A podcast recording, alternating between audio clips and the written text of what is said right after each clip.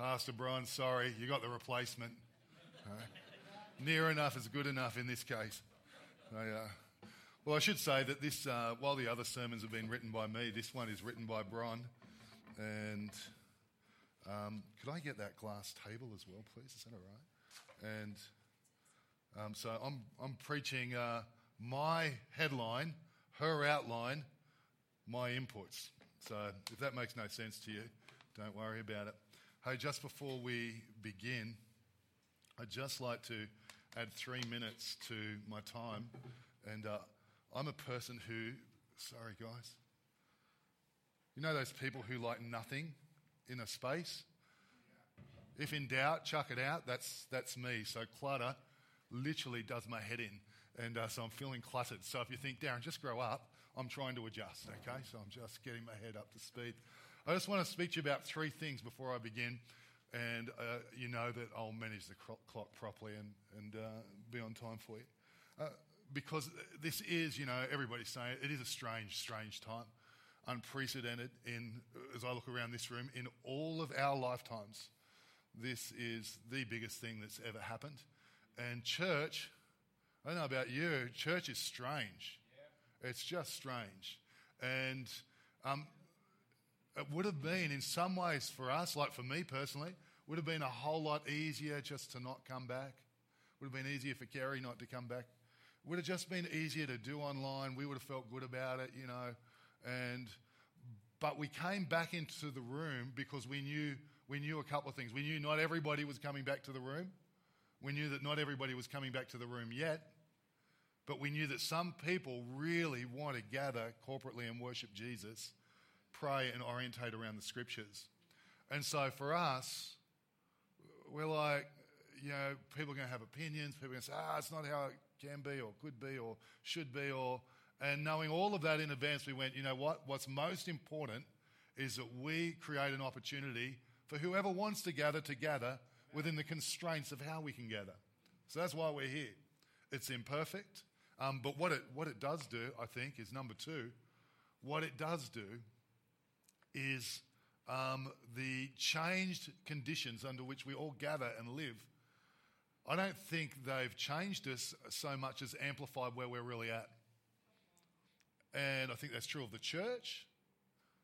And I think it's true of, of um, believers in Christ. And, and so, my encouragement to you around everything is if, if the strength of my faith hinged on a certain kind of Sunday, that I think deeply about that.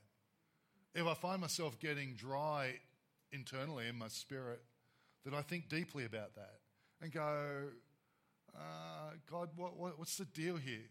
Because what we know for sure is Jesus didn't get, get together like we do. We know he went to the temple, but, and he went to the temple as a priority, but it didn't look like this.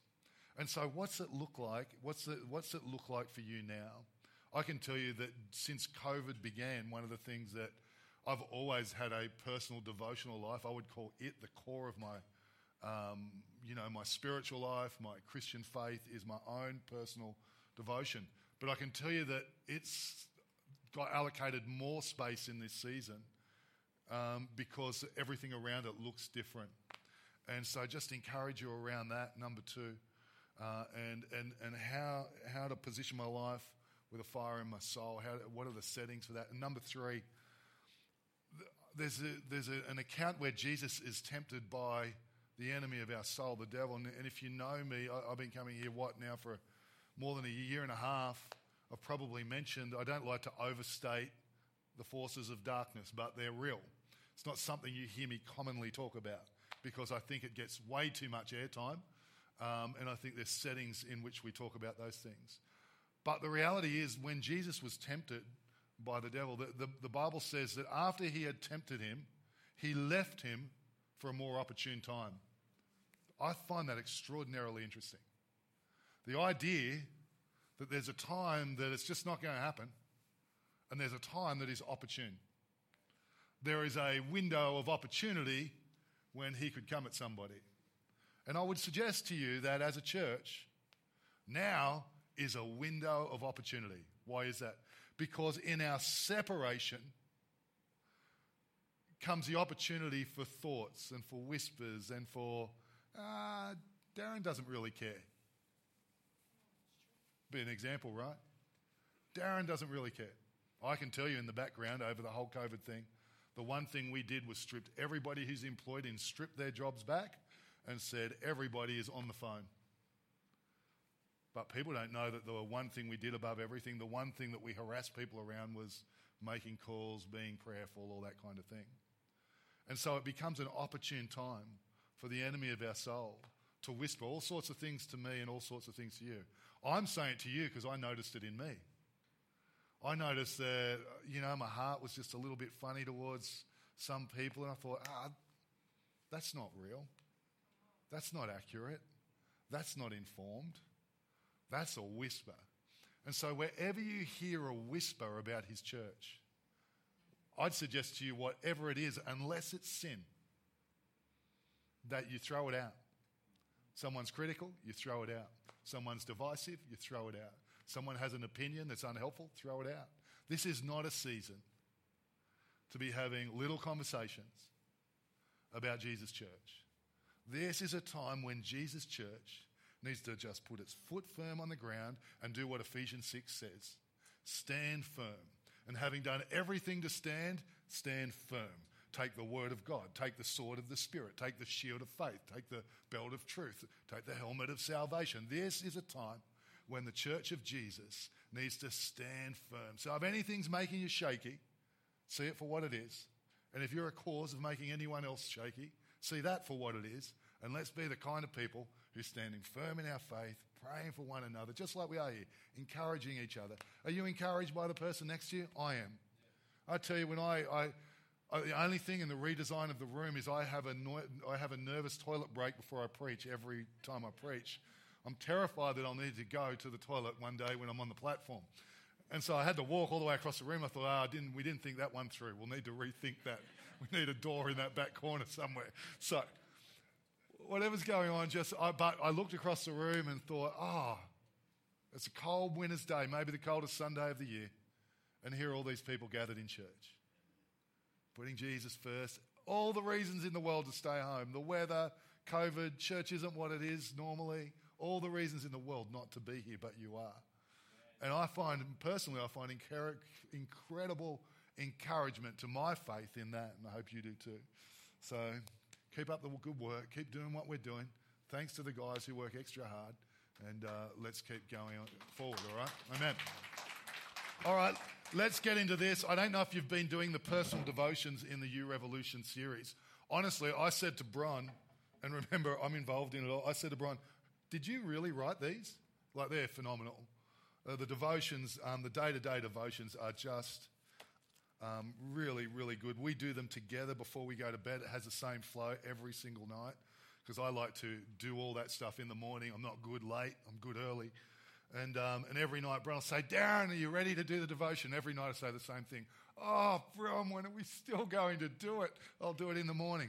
And then after it, I'm like, we read, we answer the question, we pray, and it's a great way to go to sleep. So, whether you're a morning person like me or a night person, encourage you around that. It's one of the great ways to build into your faith, and I do think this series will be transformative if you take hold of it in your life. Right, why don't we stand? And then uh, I've got 22 minutes to speak, so now I'm going to condense. Let's pray. Why don't you just focus your mind for a moment? Just meditate on Jesus. Still all the distractions. Just take a deep breath.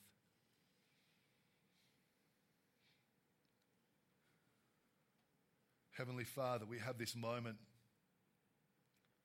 free of external distraction, and, and we pray, Holy Spirit, come. Holy Spirit, speak. Take your word, and these thoughts, and continue a good work in us. I pray every single person would leave here better than they arrived, better for having come, positioned in, the, in their life for their God appointed future in Jesus' name. Amen. Amen. Amen. Take a seat. So we're in week four um, of this series, which I think really is a transformative um, journey, triggering, uh, triggering a U revolution and all that flows from it. Um, the, this series, I would essentially say this is, this is the series that sums up at least my life um, as I've tried to live it. That's why I think I love it. It's, these are core messages um, in terms of how I've at least lived and gone. I think this would be helpful for any believer um, and, and been really working on in the background for quite a long time, sitting on it. In week six, which is three weeks for away because we're breaking for uh, Father's Day next week, in week six, I want you to be prayerful. If you start now, it's 21 days away. I'd, I'd love you to join me just personally on being prayerful and fasting. Some of the, not, I'm not doing 21 day fast, just meals and bits. I can't do a 21 day fast. And uh, you'll see me at the end of it. You'll know I haven't done a 21 day fast anyway. So they are, but, but I want to ask you to join me if you're a believer in Jesus and believe for something to go on. In week six, we're going to do a, um, I'm going to preach on the new outpouring. And um, I believe we live in a day where God will bring a new outpouring to his church. I, haven't, I just haven't tried to prepare a pretty message for the end of the series. I've been sitting on this. I've actually spoken about it with pastors, etc., in other places. But I believe in a new outpouring. We're going to be praying for people in the Sunday. We don't know how we're going to do it within the restrictions. Uh, I know that uh, at least in Tamworth, we're going to do something as well over and above on the Sunday night if you'd like to make that journey. I'm not sure what we're doing here yet. You need to see your pastor, and she will tell you um, but the new outpouring. And I think that God wants to fill people with His Spirit, wants to baptize people in His Spirit, and He wants to anoint people for the next season. I think that there's something going on. We're not going to try and manufacture anything. That is not the way I do things. I'm sure you can tell that. Uh, we just want to be the kind of people that are leaning in, looking to God, seeking Him, and seeing what He does. And so, encourage you around that, believing for something to go on in that space. And I'd ask to start praying with me now. So, number one, we looked at um, our personal response to the I God phenomenon. Number two, we looked at the seven words that change everything. Number three, a paradigm shift that our U Revolution pivots on. And number four, our positioning or positioning our life in a way that the U Revolution builds on. Uh, now, today, in these moments, I want to get super practical um, this week um, and talk about how does, how does this, how do I play, how does all this play out in my life? What do I, what do I do?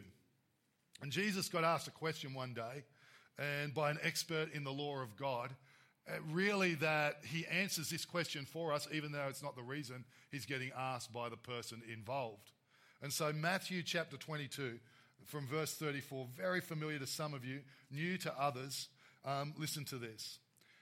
Verse 20, uh, 34. Hearing that Jesus had silenced the Sadducees, the Pharisees got together. So, these are the two elite religious groups.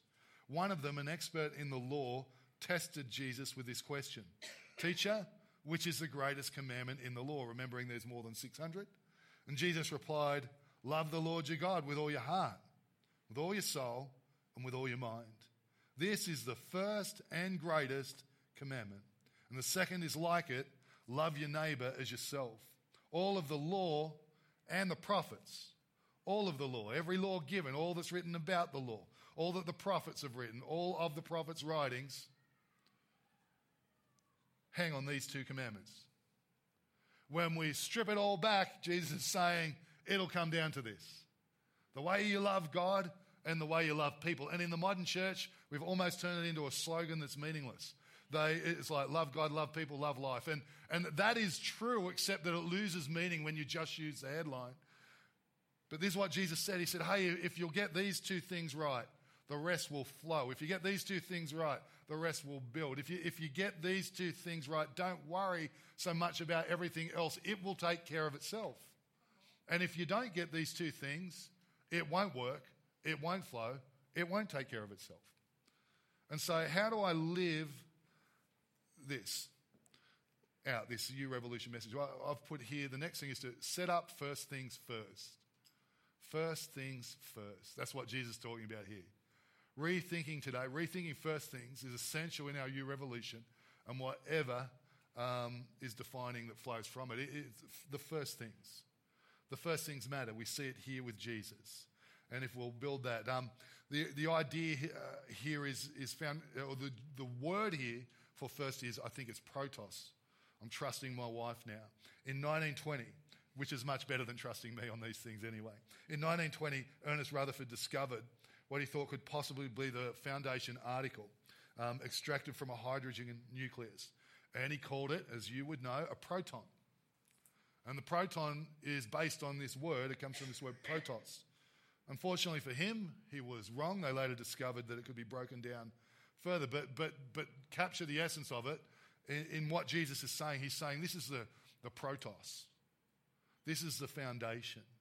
This is the foremost. This is where everything flows from, what everything builds on. Love God and love people. Um, I think I'm going to, because I used up time, I'm not going to use that today. I'm sure you've seen it. I'm sure many of you have seen where someone will grab a jar and then they'll pour in lots of sand and then they'll add pebbles and then they'll add big rocks. Has anyone seen that? And then they do the opposite because they realize that the big rocks don't fit and so then they go back to the start, and what they do is they put the big rocks in first, and then the pebbles, and then they build around it. And the idea is to suggest this idea of first things first. And so we're going to skip that, um, but I want us to think about that. I want us to think about first things first. Um, might see an image on the screen here of a curtain. I don't know if you've ever stayed in a good hotel, um, but here you go. There's nothing like staying in a beautiful hotel with, dra- or for me, um, for drapes, where you can. I'm feeling less masculine by the moment in this message today. Moving things, I like drapes in hotels, um, but I do. And uh, so, yes, that's right. So, but but there's something good. Now, what's this next image? I don't know if you've ever stayed in an Airbnb like that. I have. I've stayed in both. But it comes down to the track is going to affect everything. And this, what we're talking about, is a track that, uh, that affects everything. It's true in your life, it's true in my life. It is how it works. Um, so, so let's look at some today. Obviously, we know love God and love people. We're going to cover that as priorities in our daily devotions this week. I want, I want to go beyond that, drill a bit deeper than that today in a practical way. What are some of the practical firsts that revolutionize or really revolutionize our lives? And then what flows from them? And we're going to use an acronym. Now you can tell my wife put this message together and not me. And the acronym is FIRST. And I want to start with the first one that creates most tension. This, this creates tension everywhere. The rest of them, you'll be like, yeah, the first one, some of it will create tension in us. And the first one is this first fruits. If you were using a different kind of F, which I might personally do, sorry, Bromwell, uh, I'd, I'd call it first finance, but it calls it first fruits. And so the Bible talks about this back in the law, back in Leviticus 23. It talks about how the people were largely illiterate. They didn't carry the phone in their, uh, the Bible in their pocket on their iPhone. And so they would have feasts and fasts, um, the festival of feasts, and, and, and all of this went on. And one of the things that they did was when the, the, the first crop would start to bud, they would take something and offer the first offering to God and say, God, Whatever harvest brings, this is, this is to honor you. I'm giving you the first. And that was the idea. It's right through um, Leviticus 23. You can see it there. And the idea is simple and it's powerful, and it's still the principle, still, uh, I believe, is in play today. Because at that time, this was, it seems archaic to us, but it was revolutionary to them, and the principle still as powerful that, uh, today as it was then, is that they would, of course, take of the harvest and give something to God and then, depending on how next season went, um, this is the nations now, this is everywhere on every hill where you could see. You, you, you'd see that people would be sacrificing to their God. And then what would happen is if they had a bad season, they think, well, next year I'm going to sacrifice more.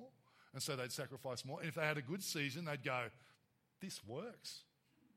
And so they'd sacrifice more.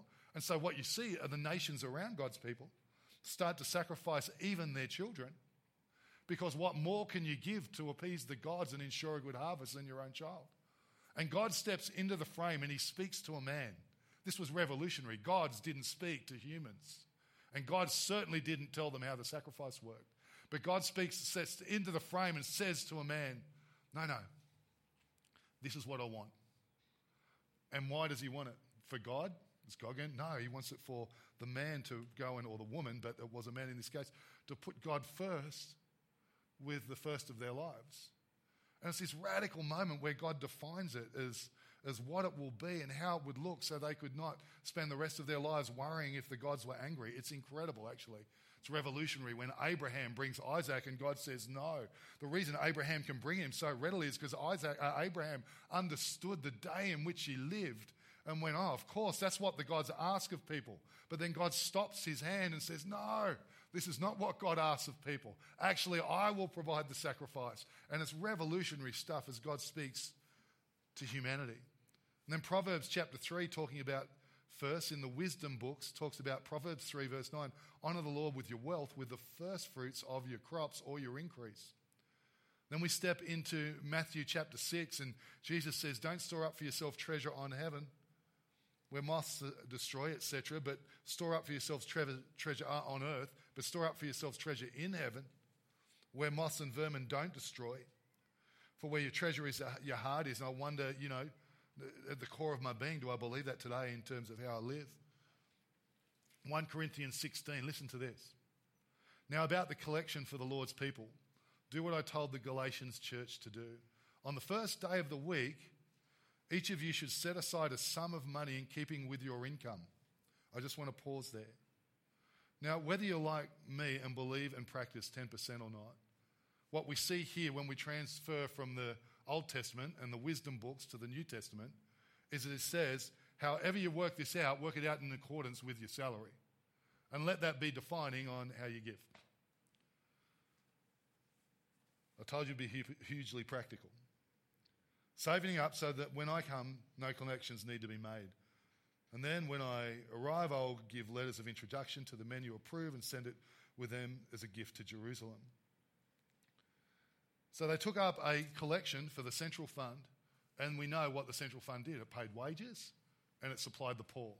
And that's what our money does essentially it pays wages, builds buildings, um, but it supplies the poor. That's what we're going to do today. That's what we're going to do in Sri Lanka today, is that we would supply the poor, those who have much less than us. But the principle here isn't what they do, it's why they do it. And the principle is God first in our finance. When we think about first things first, I think this really is quite a big deal. Um, I've got more scriptures here. I'm not going to go into that. I think you get the idea. A predetermined, God honoring first portion. And what I love about predetermined, whatever that is, is that if it's proportionate, if my salary contracts, so does what I give. And if my salary increases, so does what I give. I don't know if you know it, but the stats are that the richer a person gets, you would think, the more a person gives. But percentage wise, the richer a person gets, the less they give. That's a statistical fact. Bill Gates is now changing that, I see, and others like him. But that, that's just the reality because the heart thing. First things first. I think our money and what we do with it. So, Bron and I, I'll tell you how we set up. It might help you. So, we, we give what we would call our, uh, you know, our first fruit offering to who we consider our spiritual mentors, our pastors. We actually give them something directly. We give 10% to um, our church. We then give a proportionate amount to the poor um, that goes every week through sponsor children. And then we give, we give beyond that to like the one off offering. We use our tax check for what we're about to do now. And then as we see need, as there is opportunity, that's how we do it. I don't know how you do, but my encouragement to you is to put God first in our finance. I think it's one of the biggest things we can do. And so you know, as I say this here, not only do I not draw an income from here in any way, shape, or form, not a dollar, I've made a commitment that neither Bron nor I ever will. And um, when I sent through a charter to the church, I put that in writing that I would not do that, and nor would she. So this is not about us, and this is not about money. This is actually about you and what the Bible says. And it's powerful, very powerful in our lives. Number two, the I is issues. Um, Matthew chapter 6 from verse 31. So do not worry, saying, What are we going to eat? What are we going to drink? What shall we wear? For the pagans run after these things. Your heavenly Father knows you need them. But seek first his kingdom, and all these things will be given to you as well. Therefore, do not worry about tomorrow, for tomorrow will worry about itself. Each day has enough trouble of its own. There, there, there are issues in life, aren't there, that get our attention. Me too. You know, I'm, I'm, I'm tempted to worry about those things. I don't think the idea, it's clearly not that we don't think about them. You thought about the way you dressed today, hopefully, and, and I know it might not look like it, but I did think about the way I dressed today. I know that black jeans are slimming. I know that blue's a colour that suits me. That's why I'm dressed in black and blue. Um, you probably thought about it. There's nothing wrong with that. But the idea here is, is it consuming me? Is the stuff consuming me? Is the stuff hindering the work and will of God because I'm just caught up in it? And so just getting those things right. Don't seek these things first. Don't let our lives obsess over things that don't matter. You know, we are talking about money a moment ago. Years ago, in my 20s, I worked for my pastor who had a business. And I was working away in a little place called Griffith, about as big as Armidale. And I was working out there, and there was this green jacket. I just loved it. I cared about clothes a whole lot at 26. And there was this green jacket. I just loved it. It was expensive. I thought, I want to buy that. And the only way I could buy it, to be honest with you, was to use my tithe, which I was putting in when I got back. I thought, oh, I know I can catch it up next week. I thought, no, no, I know that's not how it works. And so I didn't. I didn't buy it. It might have been two weeks later. Uh, my good friend, he pastors a church called Generosity. Ben Staines is his name. He comes, I come home from traveling away, working all week, and he says, Oh, Darren, I bought you a gift.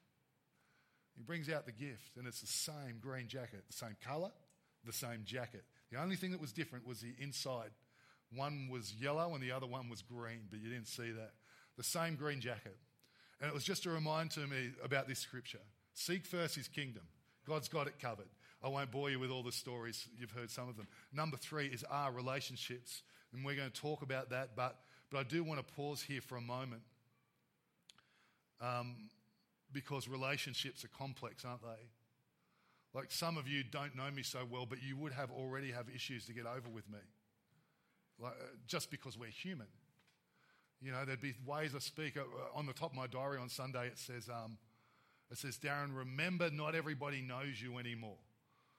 So I have to, I'm more cautious in what I say because it can look like I'm being arrogant or I don't know. I don't even understand. I just remember Bron telling me that and going, okay, I'll need to be more cautious with those things.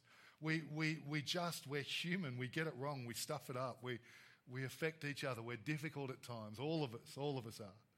Matthew 7, verse 1, Jesus said, Do not judge or you'll be judged, for in the same way you judge others, you will be judged. With the measure you use it, it will be measured to you. I am scared for some Christians right there. Why do you look at the speck of sawdust in your brother's eye and pay no attention to the plank in your own? Jesus is definitely not being the kind shepherd here, but he is being the loving Lord. How can you say to your brother, Let me take the speck out of your eye? Let me get that for you over there. Let me get it for you while there's a block in your own. You hypocrite. First take the plank out of your own eye so you can see clearly for your brother's eye. And so I think in relational conflict and those kinds of things, when we think about first things, when we think about relationships, just to first to start with me. How big is that? Just to start with me, to take a good look at myself. Um, you know, sometimes I ask myself, where is it that I need grace from people? That probably gives me an indication that I frustrate them. Um, you know, um, things like administration in my role. I know that I'm frustrate our office staff, and I apologise and I get better, but I know ultimately I frustrate them. Where is it for you? I'm just reminded that I need grace. Um, wh- where do I struggle? Where do you struggle? What is it for you? And working on that first. Have you noticed that we tend to measure ourselves by our best motives and others by our interpretation of their action? Are you guilty of that as well? Have you ever done that like me? And I just want to go, no, no. I, I want to be the kind of person that starts with me. First thing around relationships is me. Romans 12, 18 if it is possible, as much as it depends on you. Live at peace with everyone. Uh, again, a great verse, a verse I love and hate, have a love hate relationship with, as much as it depends on me. I like this verse. This is where the church should liberate the earth like no one else can. As much as it depends on me, which is not 50 50, is it?